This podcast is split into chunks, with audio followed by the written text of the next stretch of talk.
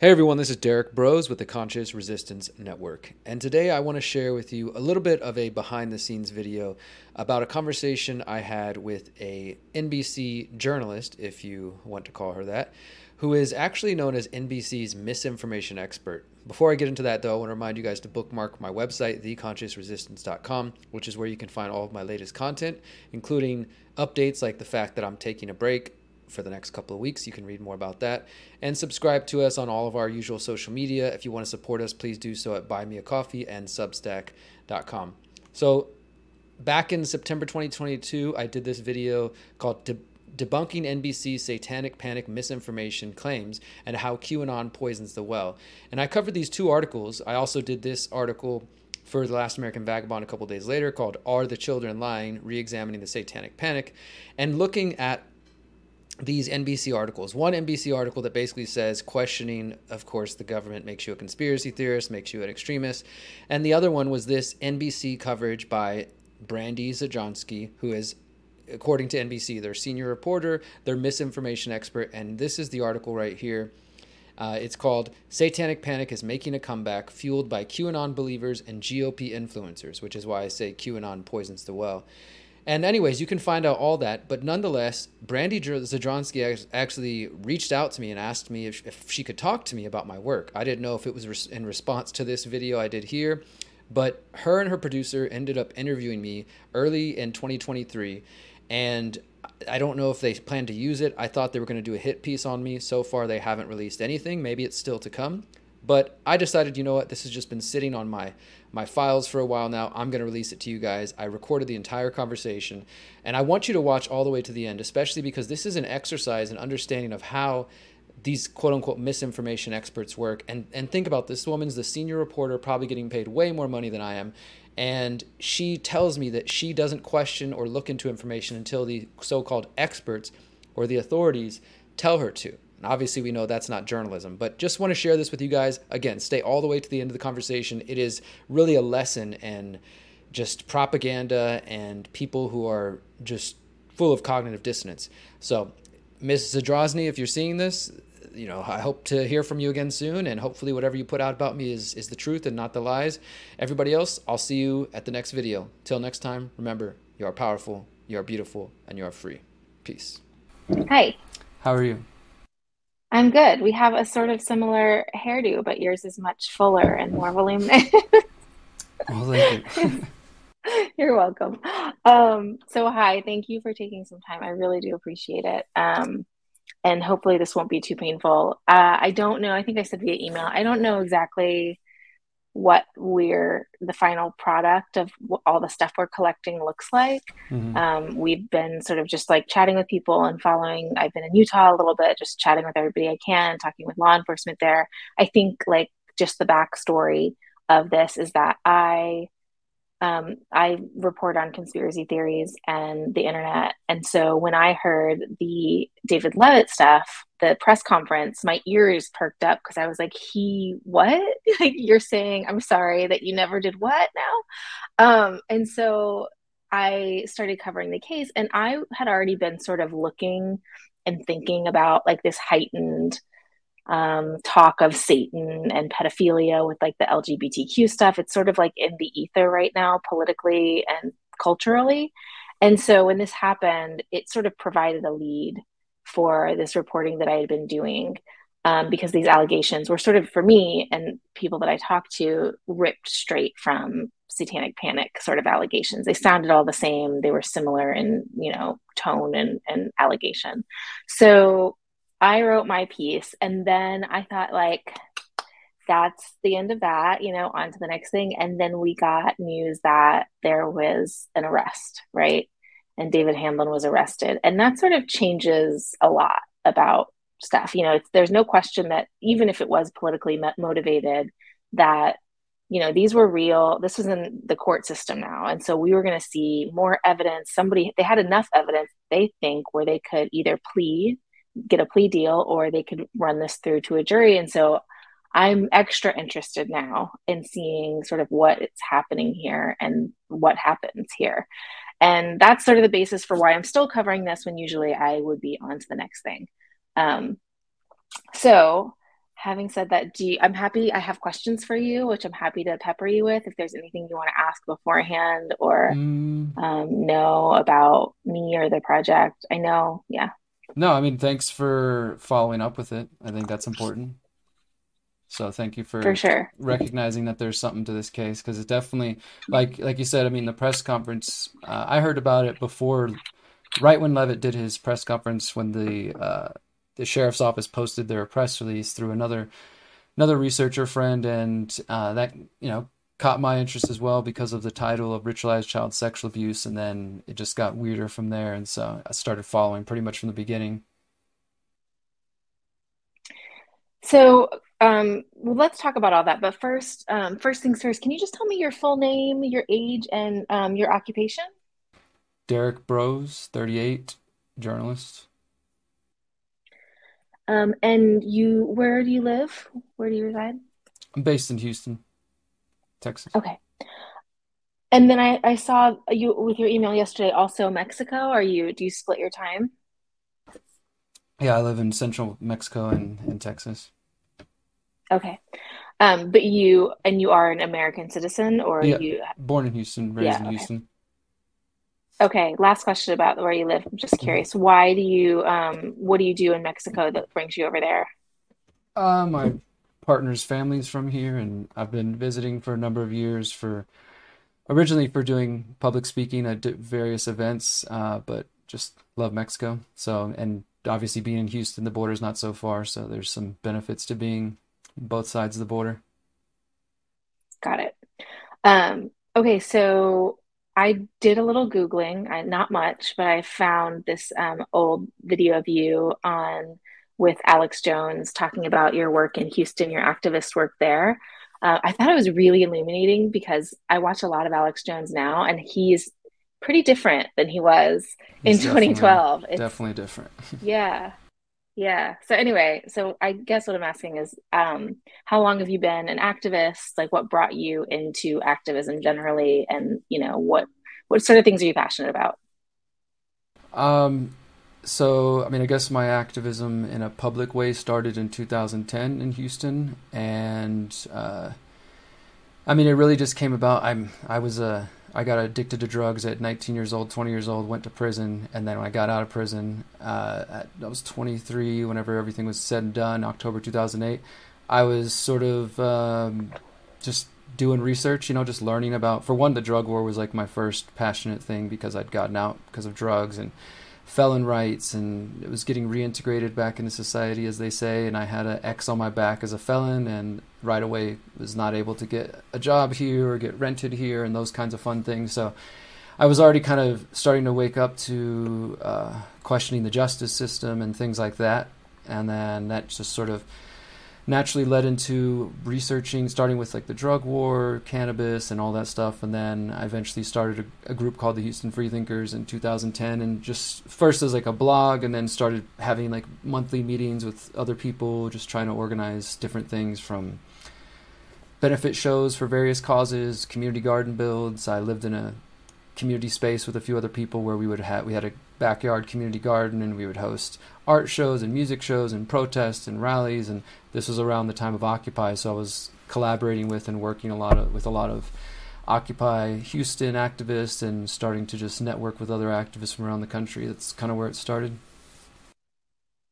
do you have an idea of like you have various platforms now. I know you have a podcast you have a video stream you have you write on various platforms. Do you have any idea about like how widely your work is sort of seen? Can you even measure that?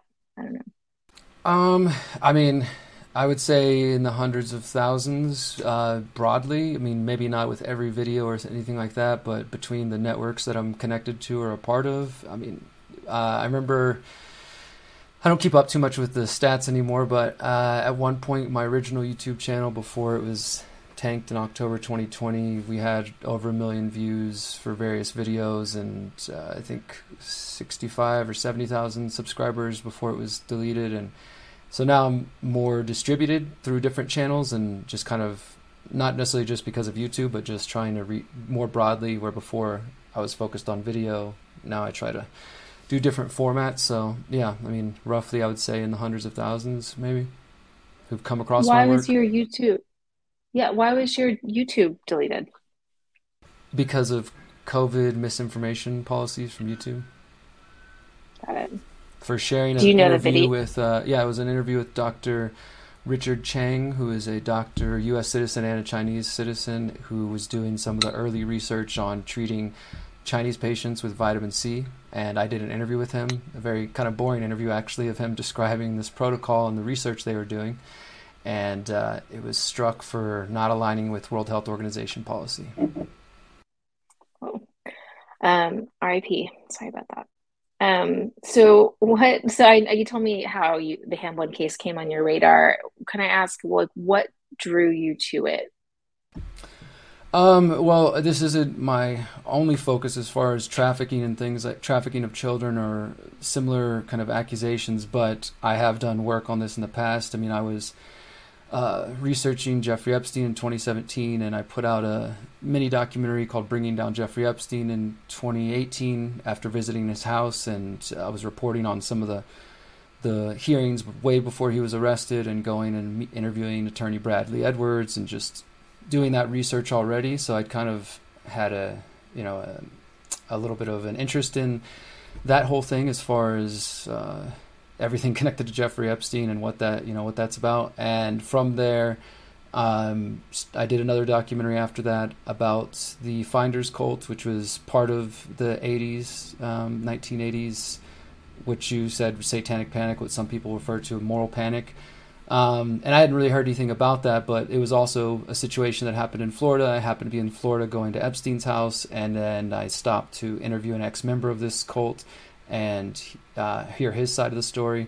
And that ended up turning to a, a hour long documentary about the situation from the 80s and what happened and what was claimed and letting the uh, one of the organizers of the cult speak for himself, which obviously he denies any sort of accusations and things of that sort and uh, yeah, so I had already been doing that work over the years, and then whenever I heard about it from uh, another another associate who was reporting on it, he had done a very overview, kind of like like I think he did a five minute video about it. Like the sheriff's office announced this thing, and it's kind of crazy. Wow, this is an interesting thing. And I decided to look in deeper into it, and the more I looked into it or started to dive into it, uh, it seemed worth pursuing. So you've you've like had a chance to look at a lot of the documents that have been I don't know, did you get them from a GRAMA request or they were posted everywhere? So I guess have you had a chance to look at these all the documents in the 2012 case? Yeah, I have them, the documents and the video and audio and everything. Yeah. Do you have so from all the stuff that you've collected and the reporting that you've done, do you have a sort of theory about the Hamblin case at the moment? Um, well, I mean, there's there's a lot of theories. There's uh, what I think is most important for me, and the way I've tried to stay objective about it is, and from talking with Sergeant Cannon, who I know you've spoken with as well, uh, that the current charges against Hamblin were are not the same charges as 2012, at least at the moment. Now, if they open up a broader investigation, who knows where that could go. But so as I've been reporting, because obviously, so I got the files early on, knew who David Hamblin was, and knew about the whole situation the only people reporting at that time were the local media, Adam Herbets in Utah. He was the only one still following the case, but he was refusing to name any suspects that were involved, which I took the similar approach because at the time the sheriff's office hadn't released any suspects. So I was sort of taking the approach of, okay, here's this previous case with these claims, but as far as we know, that has nothing to do with this ongoing new investigation we suspected people paying attention, myself and others, that it was going to be David Hamblin that would be uh, arrested at some point. But for me, I didn't. I so I haven't done any articles like exploring publicly. I've made some references to a few of the things, but I've tried to just stay away from that for the moment. I think it can be a distraction until there's some clear connection to the current case, but um, they're a part of the conversation in general. Uh, but yeah, so I think in, what's happening right now is David Hamblin is a man who is based on his own words, admitted to raping some of his clients and his own daughters. And his daughters are have spoken about this somewhat publicly, but um, uh, you know, are, and have made their accusations. And then there's some of his former clients, and I've I don't know if you've seen my work with Kate Talley. She was the wife of one of Hamblin's best friends, Eldon Talley, and she spoke to me and shared her story of their relationship, getting to know Hamblin, and then the way that he influenced her husband. And uh, you know, this guy definitely seems to use spirituality and some kind of faux native uh, traditions that he claims he got from some shaman in Mexico to uh, to to abuse people, to abuse victims, and he does this or he did this as in his capacity as a therapist and outside of that capacity as part of this healing group that he was forming. So that I feel confident in for sure, and knowing that there's evidence of that and people ready to speak about that and speaking about that. As far as the 2012 allegations, I think there's those are worth looking into, but until that's what they're going after, then it's almost irrelevant. Yeah, I saw. I did see that Kate um, contacted you, and is was that just like you put out your articles? She saw the articles, and then she contacted you and said, "I have a, I have a story, and I know, I know about that." And then you interviewed her. Is that how that went?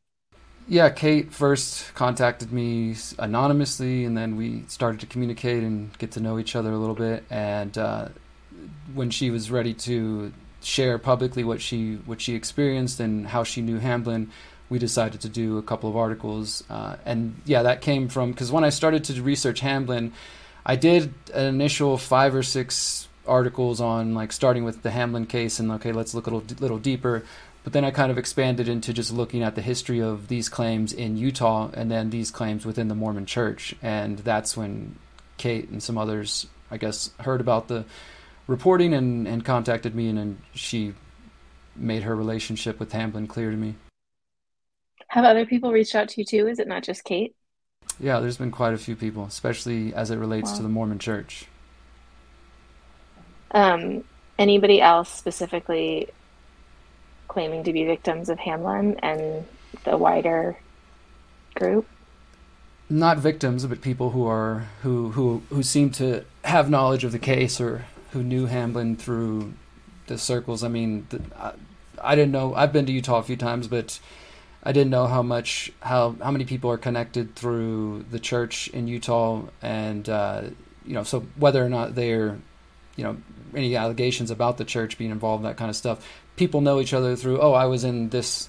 You know, I had this uh, mission with them, or I served with this person. There's a lot of people who know each other through that. So I think that people have rumors have spread or people have shared their stories and so there's some people like oh i remember meeting hamblin here or i heard this thing one time but nothing yeah, solid Kate, as far as victims um kate also there was two parts to kate and the first part was like all about hamblin and about eldon Talley and about her experience with that and the abuse that she said she sort of suffered that and then she got away and then the second one like if i can just be really honest here it, it was like the first one sounded sort of believable all that stuff he said we knew about Hamblin. and then the second one was about like her being a victim previously of satanic ritual abuse and so i think like that just uh, to an outsider to someone a normal a, a normal person but to someone like me i read that and i'm like oh that seems like it's we're talking about the CIA, we're talking about satanic ritual abuse, and it just sort of like makes me a little skeptical. I'm wondering, like, maybe not even about Kate. Is Do I know why I feel that way? Yeah, what is the trigger for you as far as that makes I think you it's like the I think it's the 80s satanic panic and like the fact that the FBI and and uh, another um, government study found literally no evidence, all the McMartin stuff, and no tunnels were ever found. Like I think it's just like we've had, I I, I think we've had such a a, a, a series, a, a, such a I want to want to say, I think we've had such a wide and generally accepted debunking of some of this stuff that for me. It, it makes me think well if if you're still like beating the SRA drum then I don't I don't know without any evidence it's hard for me to say, well, I can believe that, but not this. And not that I don't believe her. I'm just those. I guess let me phrase it like this: How, What do you think about satanic ritual abuse? How do you see that? And if it does it, am I? Does it not, you know, make you look sort of skeptical when you hear those claims, or are you a believer in satanic ritual abuse? What do you think?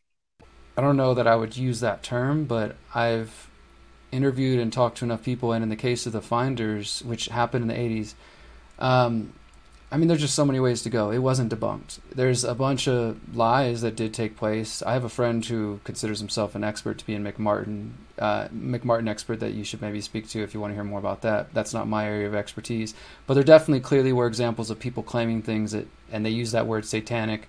Um, and I, you know, I don't know what exactly that means. Even if, if people mean that in terms of somebody who worships Satan, or if it just means people who have different beliefs. But uh, as I showed in one of my parts uh, after investigating Hamblin, that there is clear evidence of ritual abuse in Utah. Now, even the investigators say they wouldn't necessarily call it satanic, but there's ex- evidence of rituals being used in terms of conditioning for victims and stuff like that. That doesn't mean every person is like they're praying to Satan or something like that.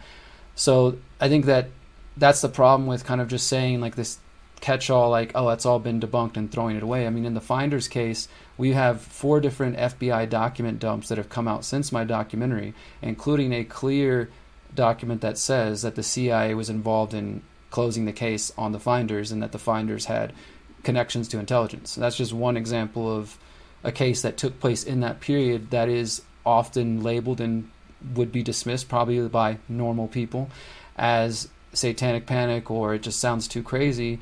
Um, so I yeah I'm I'm skeptical but open minded because I've seen enough and documented enough and followed these cases to like interviewing the ex customs agent in the finder's case who blew the whistle who lost his job and tracking him down and actually doing journalism and heard from people and seeing that there is evidence of organized rings that traffic children and people things of that sort i mean that happens all over the world but as sergeant cannon told me. For some reason, whenever you put the word ritual in front of the investigation, it causes people to immediately have skepticism or to jump to whatever sort of thing in their mind that makes it easy to dismiss. It's, you know, cognitive dissonance. Does that mean that every QAnon random crazy theory that people put forward has any truth? Not at all. In fact, I spent a lot of time the last few years debunking a bunch of that because it discredits the actual factual stories like Epstein, like the finders, and and I think what's going on with Hamblin. Now, again, I don't look to the 2012 documents at the moment as based on pure fact. We don't know because it needs to be investigated. But there's at least five different victim statements describing hundreds of different incidents of abuse, and they claim the people involved in that did pray to Satan and did pray to Lucifer. Now, that doesn't mean I need to believe in it to see that that's what somebody's claiming happened to them. And in the case of Kate, there is no physical evidence. Obviously, these things happened to her decades ago. Um, but I let her share her story because I think that it's a story that, that other people have had as well, and other people have reached out since then sharing their stories. I don't claim to know whether these are, you know, implanted memories, false memory syndrome, just uh, some way for them to explain it psychologically if they went through abuse and they just exaggerated or whatever. It's not my place to say. I'm not a psychologist, but to deny that people report these things, I think, is um, irresponsible, or to dismiss them as just, I guess, not normal people. Yeah, I mean, I knew the second I said normal people, that was not, not even what I meant. But like, I think that, I think that you know, that whole idea of something that some person labels a conspiracy theory is that it goes against the widely accepted normal explanation for something, and that's all I meant. I'm not saying like people who believe in offended. things that would be labeled. Okay. Um, I can tell that about you, uh, and I appreciate that. Um, so I did watch. I watched your um, the Finders documentary today, actually. Um, between the hour I had, um, I just watched it, and I thought it was really interesting. I'm from Florida. Um, I don't really have a question about that. I just I thought it was interesting. I mean, I think I, I I think it's it's kind of hard, but whether it's this case or another, I think that there is a there's like the whole idea of just asking questions, right? And you you know lay out a particular set of facts that are all true, but at the end of it, you sort of lead not you, but generally people can sort of lead people to believe or come to a conclusion that isn't really um, hasn't clearly been documented. It's just been a bunch of questions all, all sort of run together, right? So I guess I just want to ask you, and this is just about something generally not about the Hamblin case, but I don't know what you believe about the finders. Do you, because you, you, you do put a lot of like different, do you come to a conclusion, let's just say about the finders, particularly since you made that film? Do you have a conclusion or a theory about that? Or are you sort of mired in the questions yourself? Um, I do have a theory, but I think it's also still mired in questions. Um, since the documentary, which thank you for watching it, I actually went back and interviewed Toby Terrell again, and he didn't like the documentary. Um, and I put that out on my website as well. So I might make a part two of it because, like I said, after I put out the documentary, for whatever reason, I didn't put any FOIA requests uh, for this specifically. I know other people have, but the FBI on their Vault page, they've since posted four different finders, files, dumps, and the first couple are hundreds of pages, and I've done videos going through all of them. And there are, like I said, there are clear lines in there. There was at least two different officers involved in the original investigation who were speaking out, saying that there was a cover-up going involved. You have the testimony of Ramon Martinez. So when I talk about the finders, I tell people that there's three main accusations against them: that they're a satanic cult, whatever that might mean, that they were trafficking children, and that they had connections to the intelligence community. The least evidence based claim is the satanic one. The strongest is the connection to intelligence commu- eh, connections. There's clear connections between Marion Pettie, the founder, as well as other people in there, and the documents that have come out through the FBI clearly make it. They make it clear that that at some point, some element of the CIA and the FBI had been working with the Finders cult to some degree, and in their own words, they went rogue. So, I mean, that I don't know why that would never be taken seriously or investigated, but Vice News reported on the finders two years ago as it's just a joke. Here's the thing that started the QAnon stuff, and it's all dismissed and laughed at. But um, yeah, I mean, I think the intelligence connections are strong. The something weird with kids uh, might have been there, but there's no hard evidence still. Um, and then the satanic, there was a circle of stones in their back uh, trail out of their house that may have been misinterpreted. There's I've never seen or heard from anybody who's said more than that. So in that case, I wouldn't label that satanic ritual abuse or whatever it was. And I still don't think we have the truth of it, but I do think it's worth asking about. Do you do you do you because you sort of live um, these contested stories or, or accounts of things. I guess, do you have any examples that you can point me to? And maybe this is your McMartin friend too, of like a clear cut, see Satan, satanic ritual abuse is real. And this is an example of it. Um, um, I, I, I wouldn't point to any specific, I don't even know if John would John Brisson's the uh, the researcher I'm talking about with McMartin Preschool. He's also a researcher working on a book about the finders. Um, I, I don't know if he would call McMartin satanic, but I know he has the evidence of that and the Glendale uh, Montessori school that there actually were was abuse of children happening.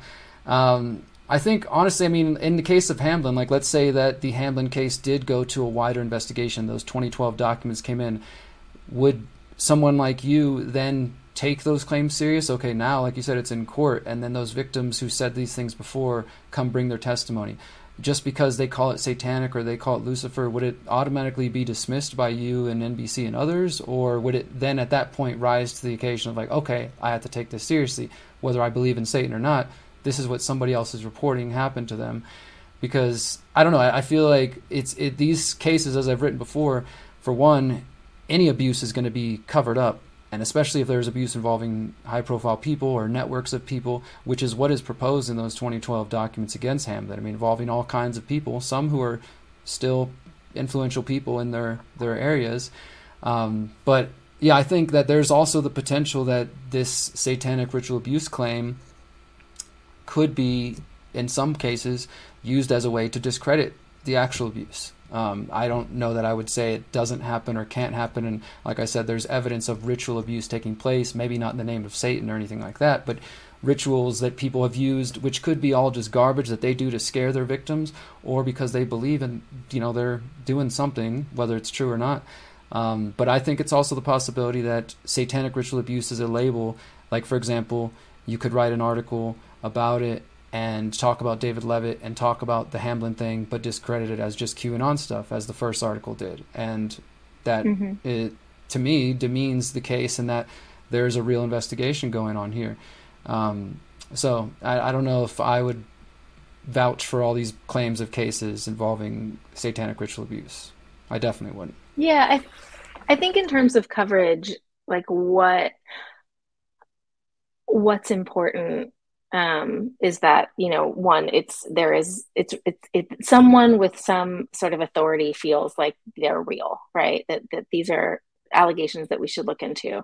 And when i read the document um, i mean to me the documents the victim statements i mean they're alleging you know mass murder on a grand scale. They're alleging that a whole town right spring city basically the whole of Spring City was part of this um, cabal of child molesters and Luciferians and et cetera, et cetera. And so that was the, and it was written in the, it was written in 2013, but the the stories just seemed straight out of whatever. And I think what's more important too is you're like, well, will you cover it? But I think that there's like um there's a sort of place that you have to reach where where because if we write David Leavitt is being accused of pedophilia and all of this stuff or whoever if we put these allegations out and we we we entertain them as believable just because someone says them like let's say Kate for instance then what that does is there there is still a victim someone's hurting there because now Eldon Talley, for example, his name is out on the internet as an abuser, right? He is a, an abuser and a cult member and all of this stuff. And so it's like well we have to be a little careful right? Because especially with the internet these accusations can have insane terrible effects on real people's lives. Like i know right now no I, i'm not really talking to anyone that's being accused in these documents but you know leavitt I talked to Leavitt and his wife, and you know, terrible comments being left on her BYU website, people calling into her home, people even in the neighborhood are sort of believing this they won't let their kids play with their kids. So i think these things do have an effect not you know so like i, I believe people inherently especially i'm a woman i'm a mother like my inclination is to believe people but i also think we have a bar to reach on the other side before we go straight to believing them and, and to publishing and, and promoting what they're saying. We need to be careful with that right? I get that. I mean i think it's also it's just even like just hearing you explain yourself, you can hear the contradictions come up though, and I think you heard them as well. That like there's okay, well I want to believe women, but unless they mention satanic activity or ritual abuse, and unless they mention something that triggers me in a way that I don't think is accurate enough, until somebody in a position of authority says so, then I'll believe it and report on it. I get the idea of protecting people, not just that's why I didn't just here's what these documents of Hamblin say, and here's all the people named. Others are choosing to do that, and that's the way they're going about it. Um, I don't want to send somebody to go attack somebody or yell at them if they haven't done anything. Or you know, I'm definitely even as an independent journalist sticking to um, you know to my ethics and not and doing my best not to violate that. And at the same time, I think that so if somebody is accused of something in documents and these documents went to court as they did in the Hamblin case and weren't dismissed for lack of evidence, as I'm sure you know. Um, those allegations they haven't really been tried to find whether they're accurate or not. Leavitt and others in there are assumed innocent until proven guilty, or they should be at least. But does it not even pique your interest to just know that this person is accused of all kinds of crazy things, which you could say, okay, these children, these you know, they imagined things when they were younger, or they made them up as adults, or um, and they took the time to write out over 150 different incidents of abuse, naming people, places, incidents, things. Like it's a lot of work to go to just, I don't know, get make people mad or just because you want attention, and there really wasn't any attention coming to the people saying this. And again, as you know, David Leavitt called uh, Hamblin's daughters mentally ill, trying to like play it off like, oh, that's the words of a mentally ill person. That later she's not mentally ill she's a strong woman who has stood up and said what she believes happened to her. I don't have the evidence if that happened or not, but I just think it's it's it's odd and sad and interesting to hear that it takes a person of authority to say something for it to matter, and that people want to be sympathetic and listen to people when they have stories to share. They shouldn't. I don't think blindly trusting anybody is a good idea either way, but I don't think dismissing them, you know, offhand because their story doesn't line up with what we believe is a good thing either.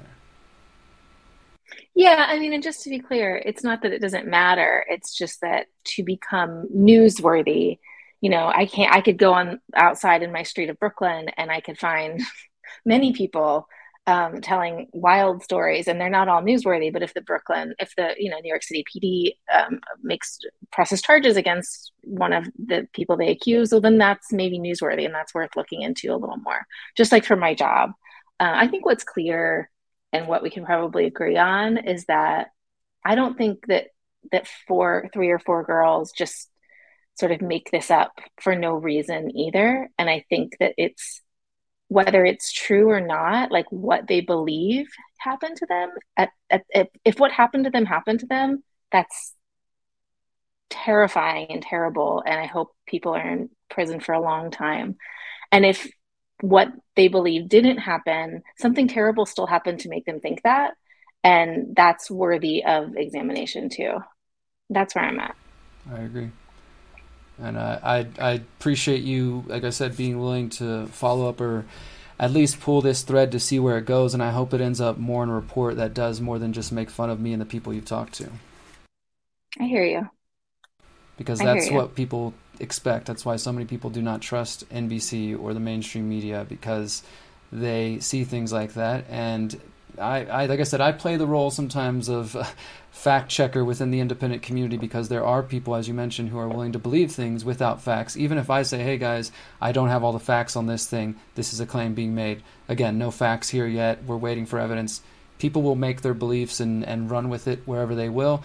I do my best, uh, you know, as any sort of journalist anybody might listen to that we should stick with what we know, but I also think there's the other extreme of that, and that's just discounting everything because we don't have, you know, the document that proves it perfectly. You know, obviously there's times when we can we can um, we can insinuate, we can we can draw and provide context to help people understand stories better. And the story about Hamblin that you guys put out, I mean, it wasn't even mentioned to like the tenth paragraph down that there was a real investigation taking place from the sheriffs. It was just like, oh, poor Hamblin, this is you know, uh, poor Leavitt, this is QAnon coming to infect the sheriff's race, and oh, by the way, there's an investigation going on by the sheriffs, and then an arrest happened. So it was to me a little bit disrespectful to the actual investigation, and I know Sergeant Cannon felt the same way to just put that out and attempt to essentially discredit the case. So I'm glad yeah, that there's some follow up. You're, you're, not alone. yeah, you're you're definitely not alone in um, being annoyed, I'll just say, or frustrated at, at me about that article. So you're in good company. Um, uh, but we are we are looking at it and let the facts, um, you know, go where the facts go. Um, as this rolls out, because this might take a year, right? It might take more than a year. We don't really know, but we're just sort of starting to get rolling on it and to collect things. And again, at the as at, at the end, whatever the end looks like, then we can look at all that we have and sort of piece together what happened and um, and who was telling that story. And you're definitely among those people. Are you going to keep on it um, as the trial progresses, or if it goes to trial, or have you moved on? What do you think? I'm still going to stay on it. I mean, I think Hamblin actually might have had a hearing today. Um, some sort of like procedural hearing, nothing major. But yeah, I'm planning to stay, especially if it does go to any kind of jury trial or anything where there could be more information brought out or witnesses called and that sort of thing.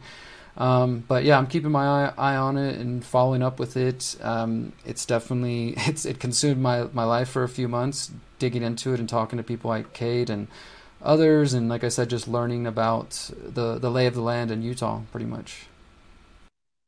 Same. Um, so, are and would you travel there? Do you have any idea? Because I know you I, travel a lot for. I do. I would like to probably, depending on where this goes, I think it could make a interesting mini documentary, depending on what happens, and even asking some of these questions that maybe others don't think are worth asking. You're good.